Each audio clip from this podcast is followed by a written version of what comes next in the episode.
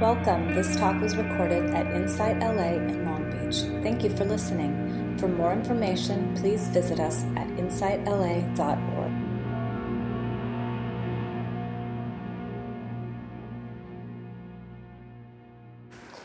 So, welcome everybody again to our first uh, Insight LA Sunday Sit at the new Sacred Roots location.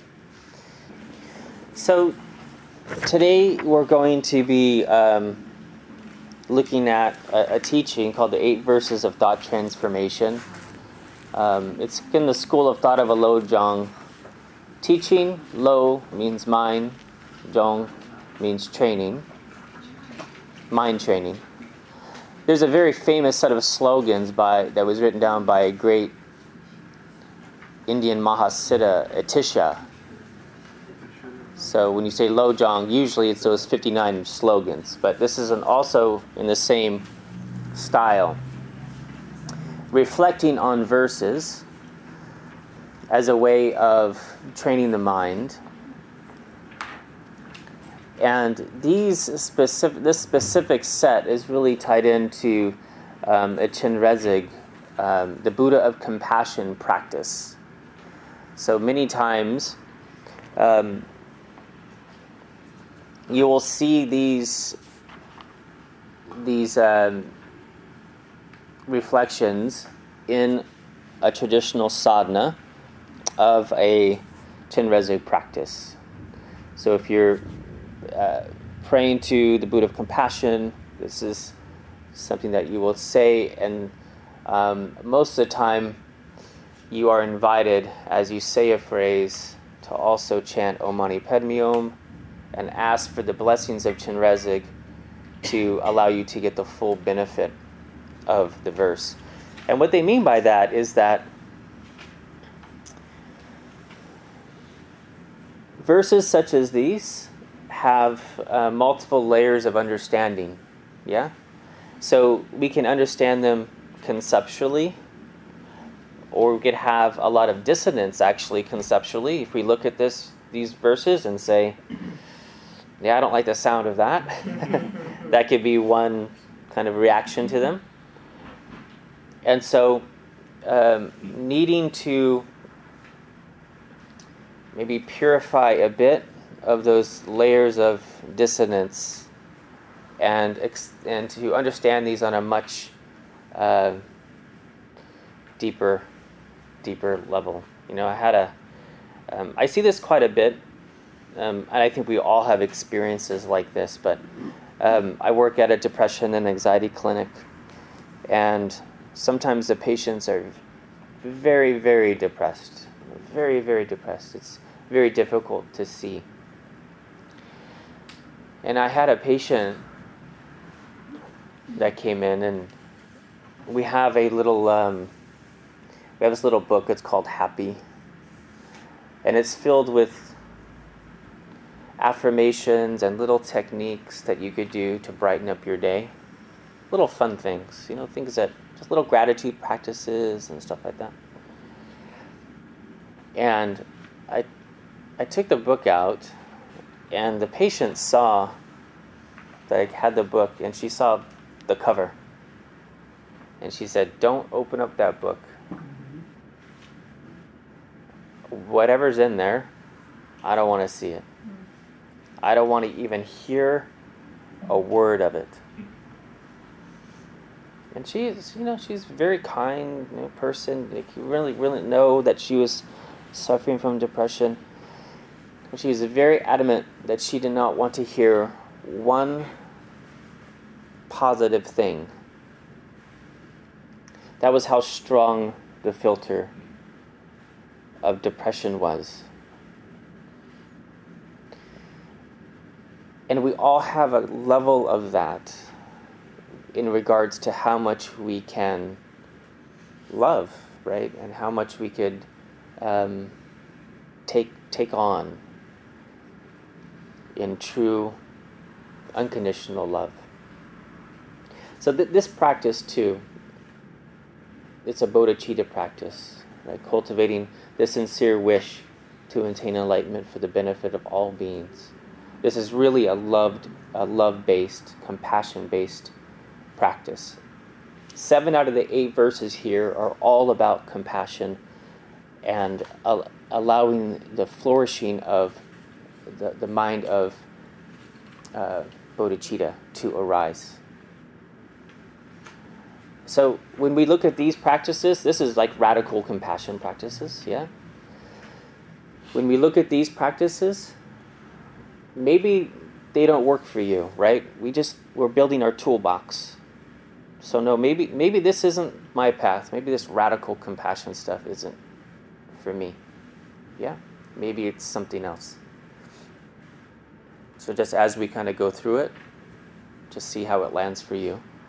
And they all tie in together anyway, right? At the end.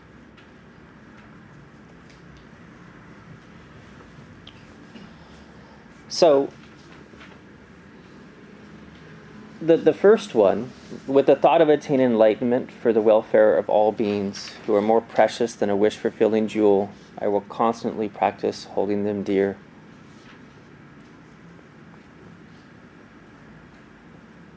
I'll read that again.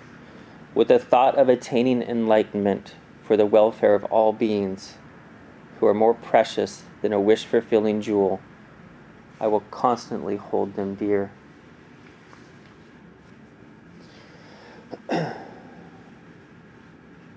so here, this wish fulfilling jewel, the more precious than a wish fulfilling jewel, in this practice that if we do something for the benefit of ourselves. We are a sentient being. Nothing wrong with this, yeah?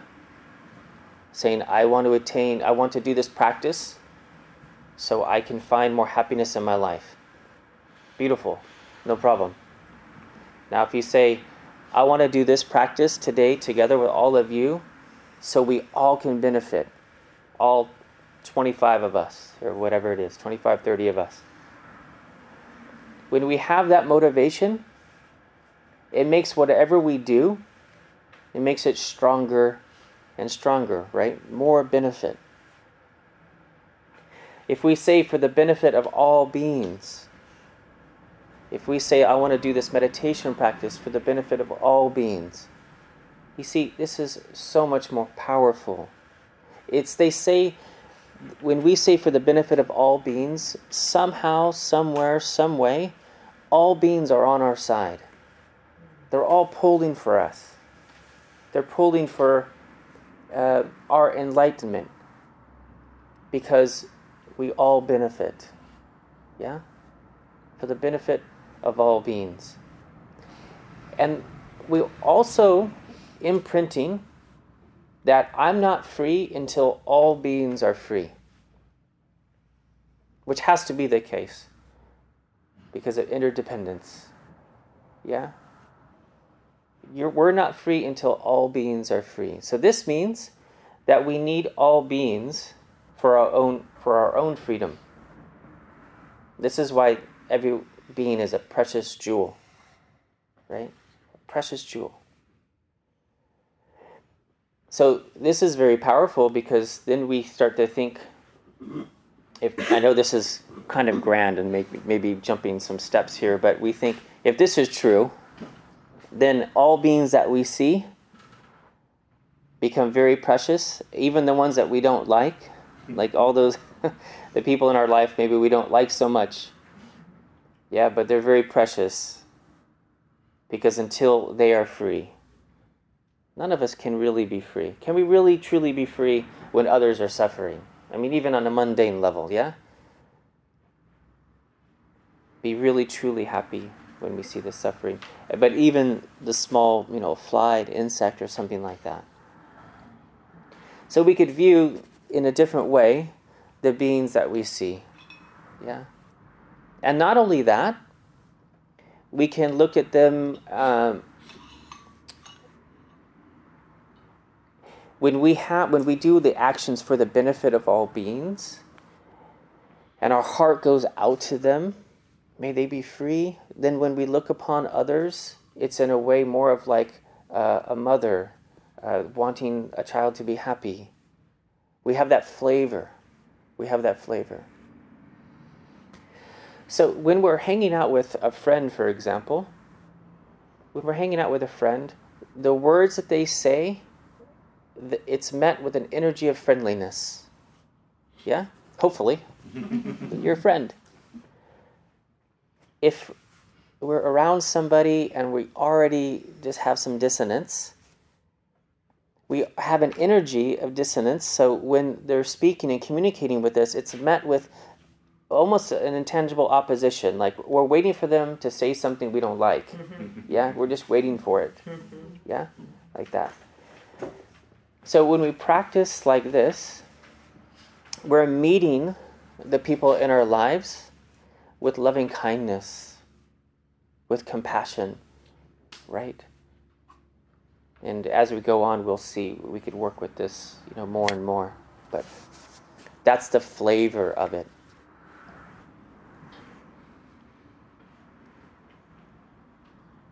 And also the interdependence as well. I have a note here. Um, even the fact that we're alive, that we have the possibility to practice, if we really look, just look at this place. Here we are practicing in, in this place all the factors that had to come together, all the people that helped, just the, the workers, construction workers, uh, the real estate agent, and all the factors that had to come together for us to practice here. But of course, we could expand that out uh, to you know their parents and uh, all, all of that. Just look at everything that we do to get that drink of water. Just totally amazing, right? Yeah with the thought of attaining enlightenment for the welfare of all beings who are more precious than a wish fulfilling jewel, I will constantly hold them dear. So, this one definitely needs some unpacking, the second one. Whenever I'm with others, I will practice seeing myself as the lowest of all. That really resonates well.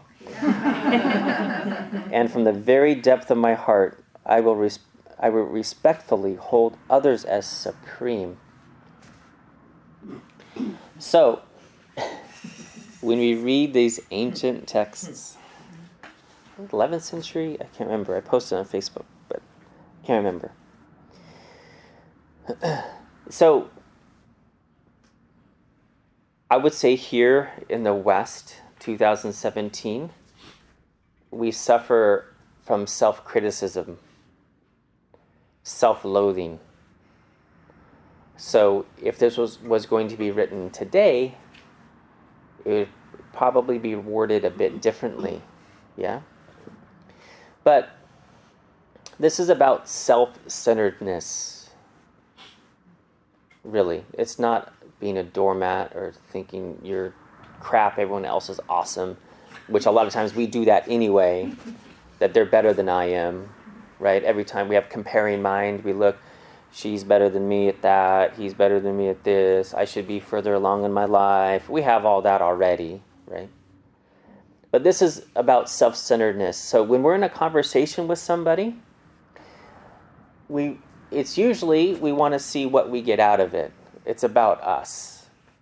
When we're in a social gathering, we can see this too let's say you're at a networking party or something like this, or a company party, you might be thinking, you know, who could I talk to that will benefit my career or my social standing? Or who could I talk to, or how, how what face can I put on to make myself look good, for example? I saw this within myself. I was on a call this past week and with a couple of Dharma teachers. And this one Dharma teacher, um, he's uh, I don't know how to put it.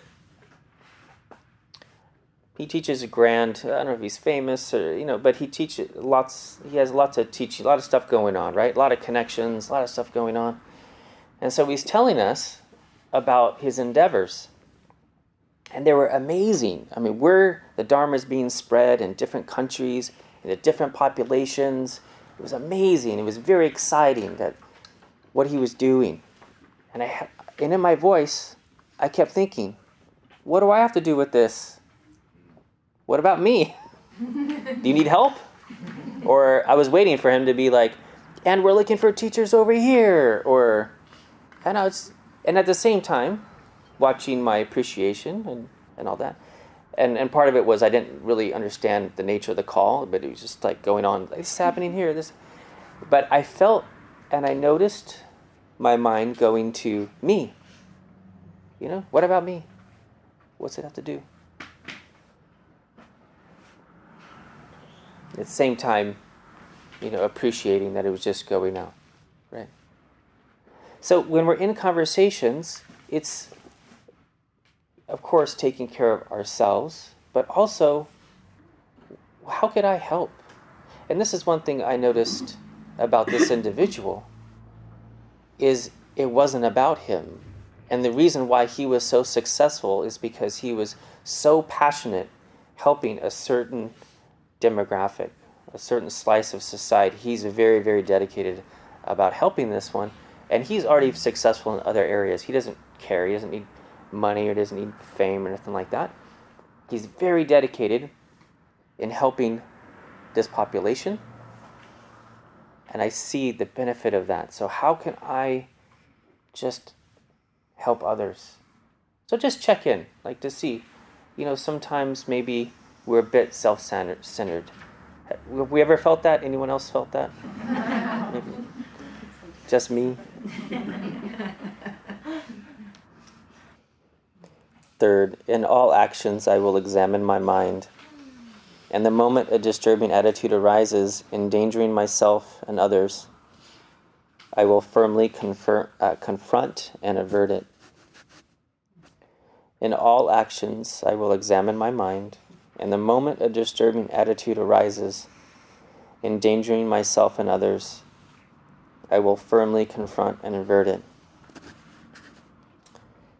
I really, really like this one. I've relied on this one heavily um, in the past.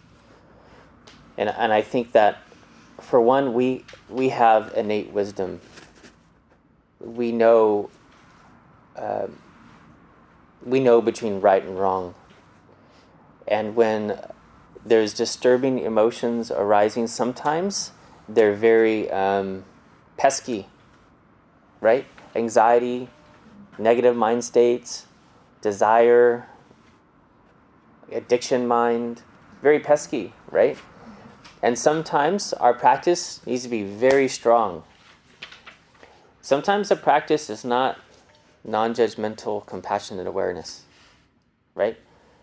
Remember the, mindfulness is just one of one of eight, yeah?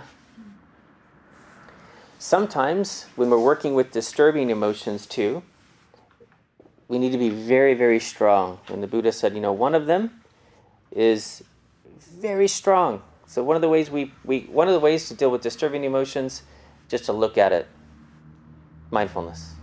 The other way is to think of something opposite. Think of the opposite if you can. One way is to distract yourself, right? It's getting stronger and stronger. So, this is like our coping mechanisms. Honor your coping mechanisms. Sometimes do ice cream meditation, Netflix meditation. It's okay. Yeah? And then the other one is to demand that that disturbing thought leaves. You demand it. It's like from the well of your, your Buddha nature, and the compassion for yourself and others, you demand it. Out, gone. No. We all know it. We all know those ones that don't belong. Yeah? This is really, really strong. And it's okay to have that. Really firm, really, really strong. I had anxiety one time. It was really bad. Really, really bad. So I made an affirmation. I probably told you this before. Made an affirmation to myself and I looped it. I recorded it and looped it and put an earbud in my ear of my own affirmation telling the anxiety it was a lie. Because when you have anxiety, the body thinks it goes into fight, flight, or freeze. It thinks there's danger, there's no danger. Right? It's true. You feel the you feel the anxiety, it's true, but it's not real has no base, right? So sometimes you have to remind it, right? So all day I would listen to it. I just put one earbud in all day. And I even have these uh, soft earplugs at night, uh, earphones, right? And looped it all night long in my ear. Demanded it. No, you're wrong. You're wrong. Right? So, and we don't want these to gain momentum. This is very important. Right? One act of loving kindness sets the foundation for another act of loving kindness. Yeah? I asked my teacher one time, How could I be more mindful? What are the tricks and all this stuff? How could I be more mindful every moment, every day? He said, Be mindful. oh, like Khenpo Jigme. He said, Be mindful. Every moment of mindfulness, he said, sets the foundation for another moment of mindfulness. And we know because the neural net, it works in the other direction too, right? When we let anxiety get away or disturbing thoughts, we let them start to add up, it becomes easier to follow down that road. Yeah? So the quicker that we do that, the better. And always trusting, no matter what, my Buddha nature will win. Right? In the end. Even if those if those train of anxiety, depression, negative thoughts get away, it's temporary because we're going to come back home to the love and peacefulness in our hearts anyway. But let's help it along by by moving in a positive direction as soon as those arise. And this is a great mindfulness practice. When that negative self-critic comes up, you could do a whole week of negative self-critic mindfulness. Every time your negative self-critic com- critic comes up and says something negative, replace it. I see you. And sometimes it's very quiet, tricky, that little voice, yeah? Real, real quiet in the background. Ah, oh, you shouldn't do this, you shouldn't do that.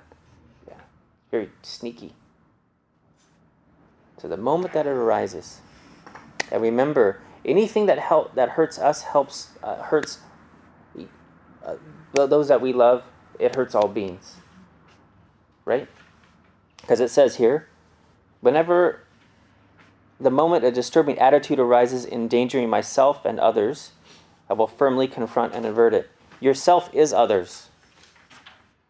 That's one and the same. So if it help, if it hurts you, it help it hurts all of us. Remember, yeah. It doesn't even need to get to the others part. That's obvious. But remember to take care of yourself. And every single moment that we take care of ourselves is taking care of all beings too. Yeah.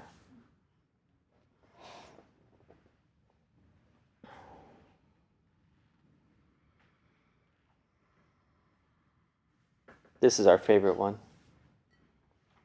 Whenever I meet a person of bad nature who was overwhelmed by negative energy and intense suffering, I will hold such a rare, a rare one dear, as if I had found a precious treasure.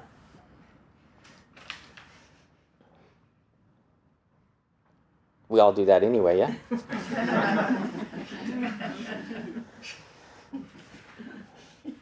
No problem. Next one.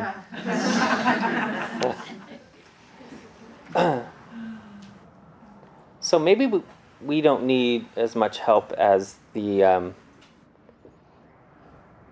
you know the saints or whatnot. But I was reading where you know the, the lamas they pray to meet difficult people. They pray to meet them because we really do need this to see the work that we need to do to practice patience.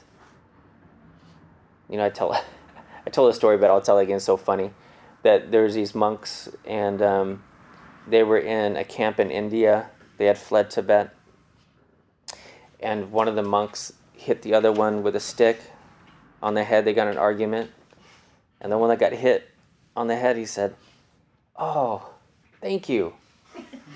I'm practicing patience right now. and you doing that is really forcing me to practice patience right now. Because I didn't deserve getting hit on the head. Um, that's like high level, you know. But, uh, and you should protect yourself and not get hit on the head.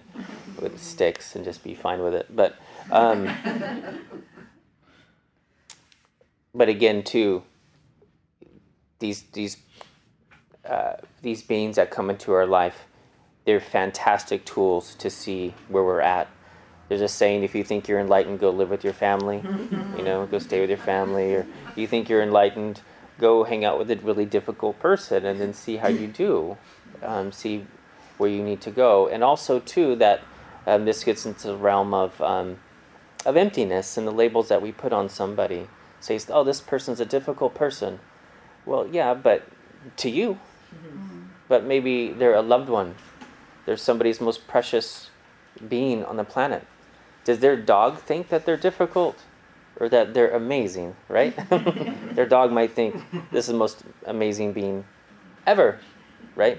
Um, so it's good to look at where that is coming from, that label of that and then also to allow that bodhicitta to arise. If they're really difficult, if they're an angry person, oh dear one, they are suffering so badly.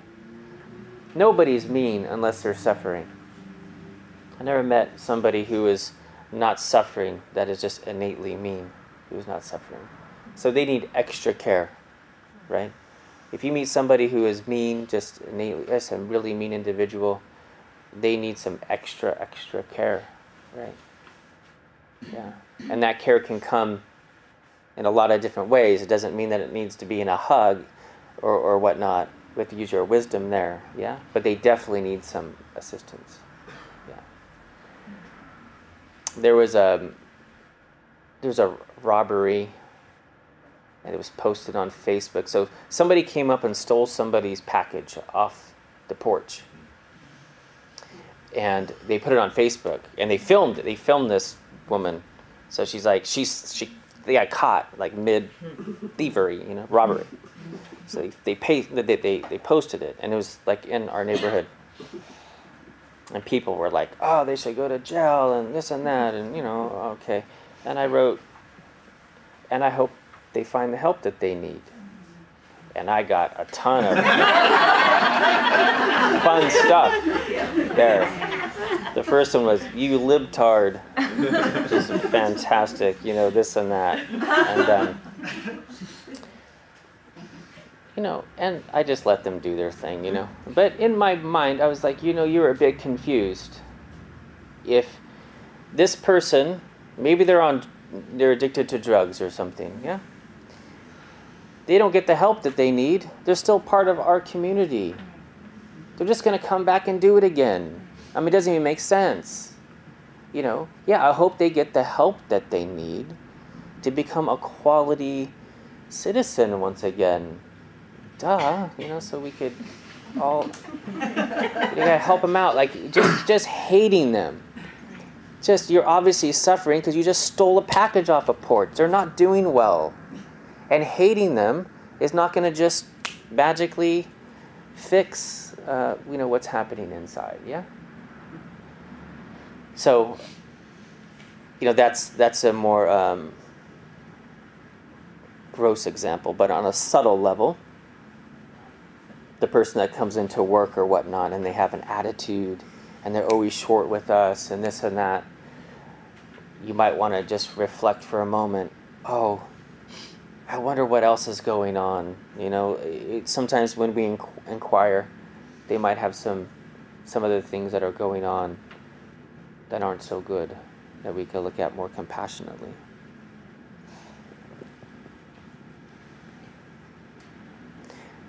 So we're not going to get through all of them. Um, so I want to maybe do a little meditation or at least discussion. Let's just stop there actually, because I think that's there's some heavy hitters in there, you know, like already. Um, so maybe let's. I like having more room. We could get in smaller groups easy, easier again now. Uh, maybe let's get in smaller groups, um, no larger than four, so three or four, and maybe chat about what resonated for you. Did any of these kind of spark anything within you? Um, and maybe chat a little bit about that. We talked about number four, as I'm sure lots of people did. Um, and um, I was just thinking about, you know, it begins whenever I meet a person. And experientially, it's much more like all the time when I see that person or am with that person. Mm. And it feels like that, it, it feels like someone who comes into my life of bad nature that's just in passing. It's a lot easier to sort of hold them as a precious treasure Mm. momentarily. Mhm. Um, but that what's really hard and takes it seems like mountains and mountains of persistence is the person that I see all the time. Who, you know, um, you know, to hold to hold them as a precious treasure again and again and again Mhm. and again is is really hard. But um, but it's nice to be reminded um, that they're a precious treasure.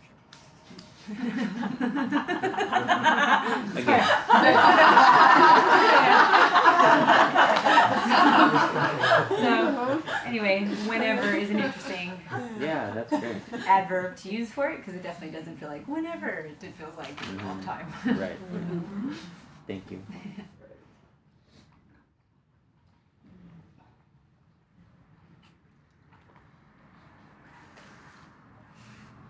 Difficult topic, Mm-hmm. you know, that we all, I think, tend to shy away from difficult people. Mm-hmm. And, uh, a lot of times when problems come up with a difficult person, you know, we we uh, see our city as an antidote and as a way to help us deal with their difficult nature. Mhm. And, uh,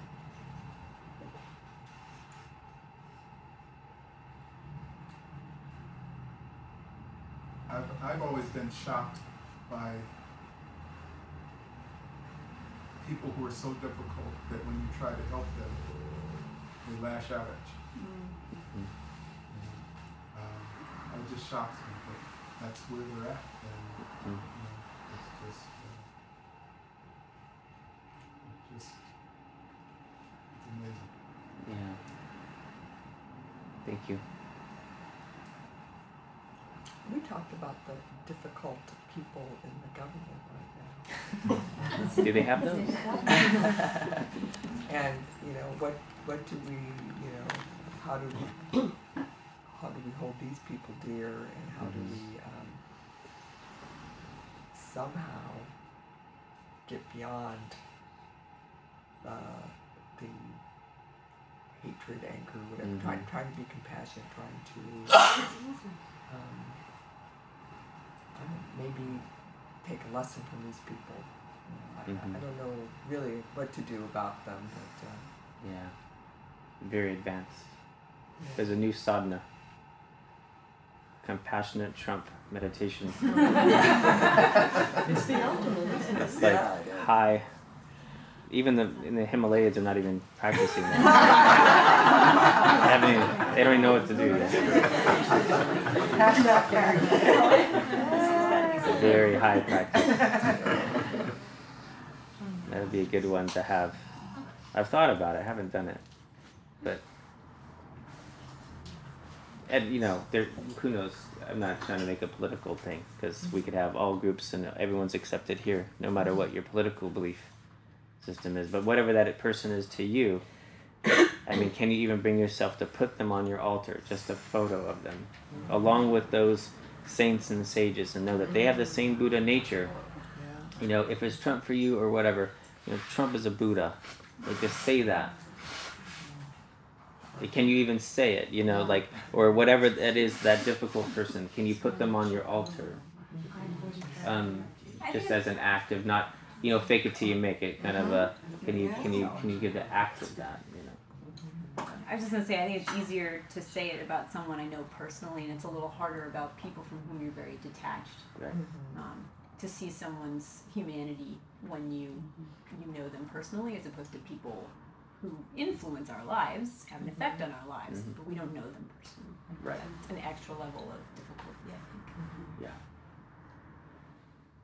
There's a practice that I've uh, read about where you list uh, 10 different things you're grateful for, and then three, uh, you name three people you want to send compassion to, three difficult people. Mm-hmm. So that's, That's great. You kind of prime the pump with gratitude. yeah, yeah, And then- basically, yeah. Yeah, that's good. Yeah.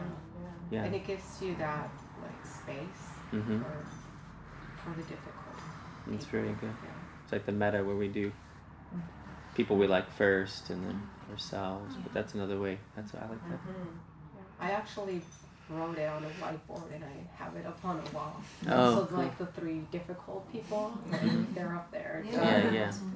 Hopefully they don't walk in. Why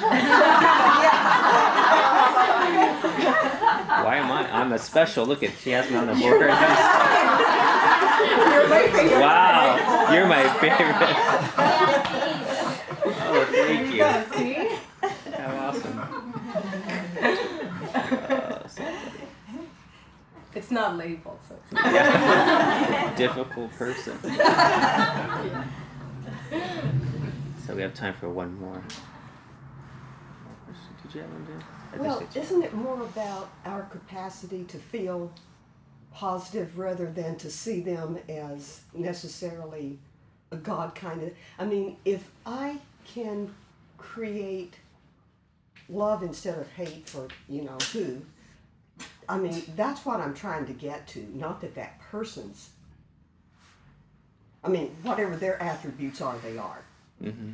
but it's the ability to get past it being about me and getting to the fact that you know this is another human being i mean that it's it, it's very complicated i think in some ways but i think it's too easy to think that we hold them as in esteem instead of this is where i'm trying to get in my life to be able to get past the barriers that i put for myself Mm-hmm. You're saying it doesn't work for you to like look at their Buddha nature or something? Is that what you were saying? that's it was very confusing what i was saying wasn't it No, I I don't know. Um, Maybe. well, in some ways, I'm saying it's more about my process than who they are. It, it's. Can I say something? Yeah, I mean, it's what we're doing here is trying to see where we can go with not being self centered or righteous Mm-hmm. um, and getting past the personal barriers because everything we do affects the people closest to us. But, you know, if I say something mean to you, then the person you meet on the street you don't smile to. I mean, and it goes Right, right. So really, it's about just trying to take care of things at home and, and gather the wisdom and the ability to see past my petty grievances or whatever. It, not that they're petty, some of them are profound, but you know. I think I better shut up. Good. Yeah, I just think I think you're. Yeah, I totally, I totally agree with you. And then there might be different ways for that inner transformation to happen for each person. Some might reflect on that. Some might reflect on something here, or on their innate attributes, our commonality. So yeah, however we do that to make that inner transformation. Totally agree. That's where we're headed.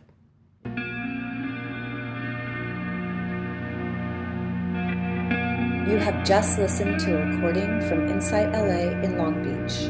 For more information, please visit us at insightla.org.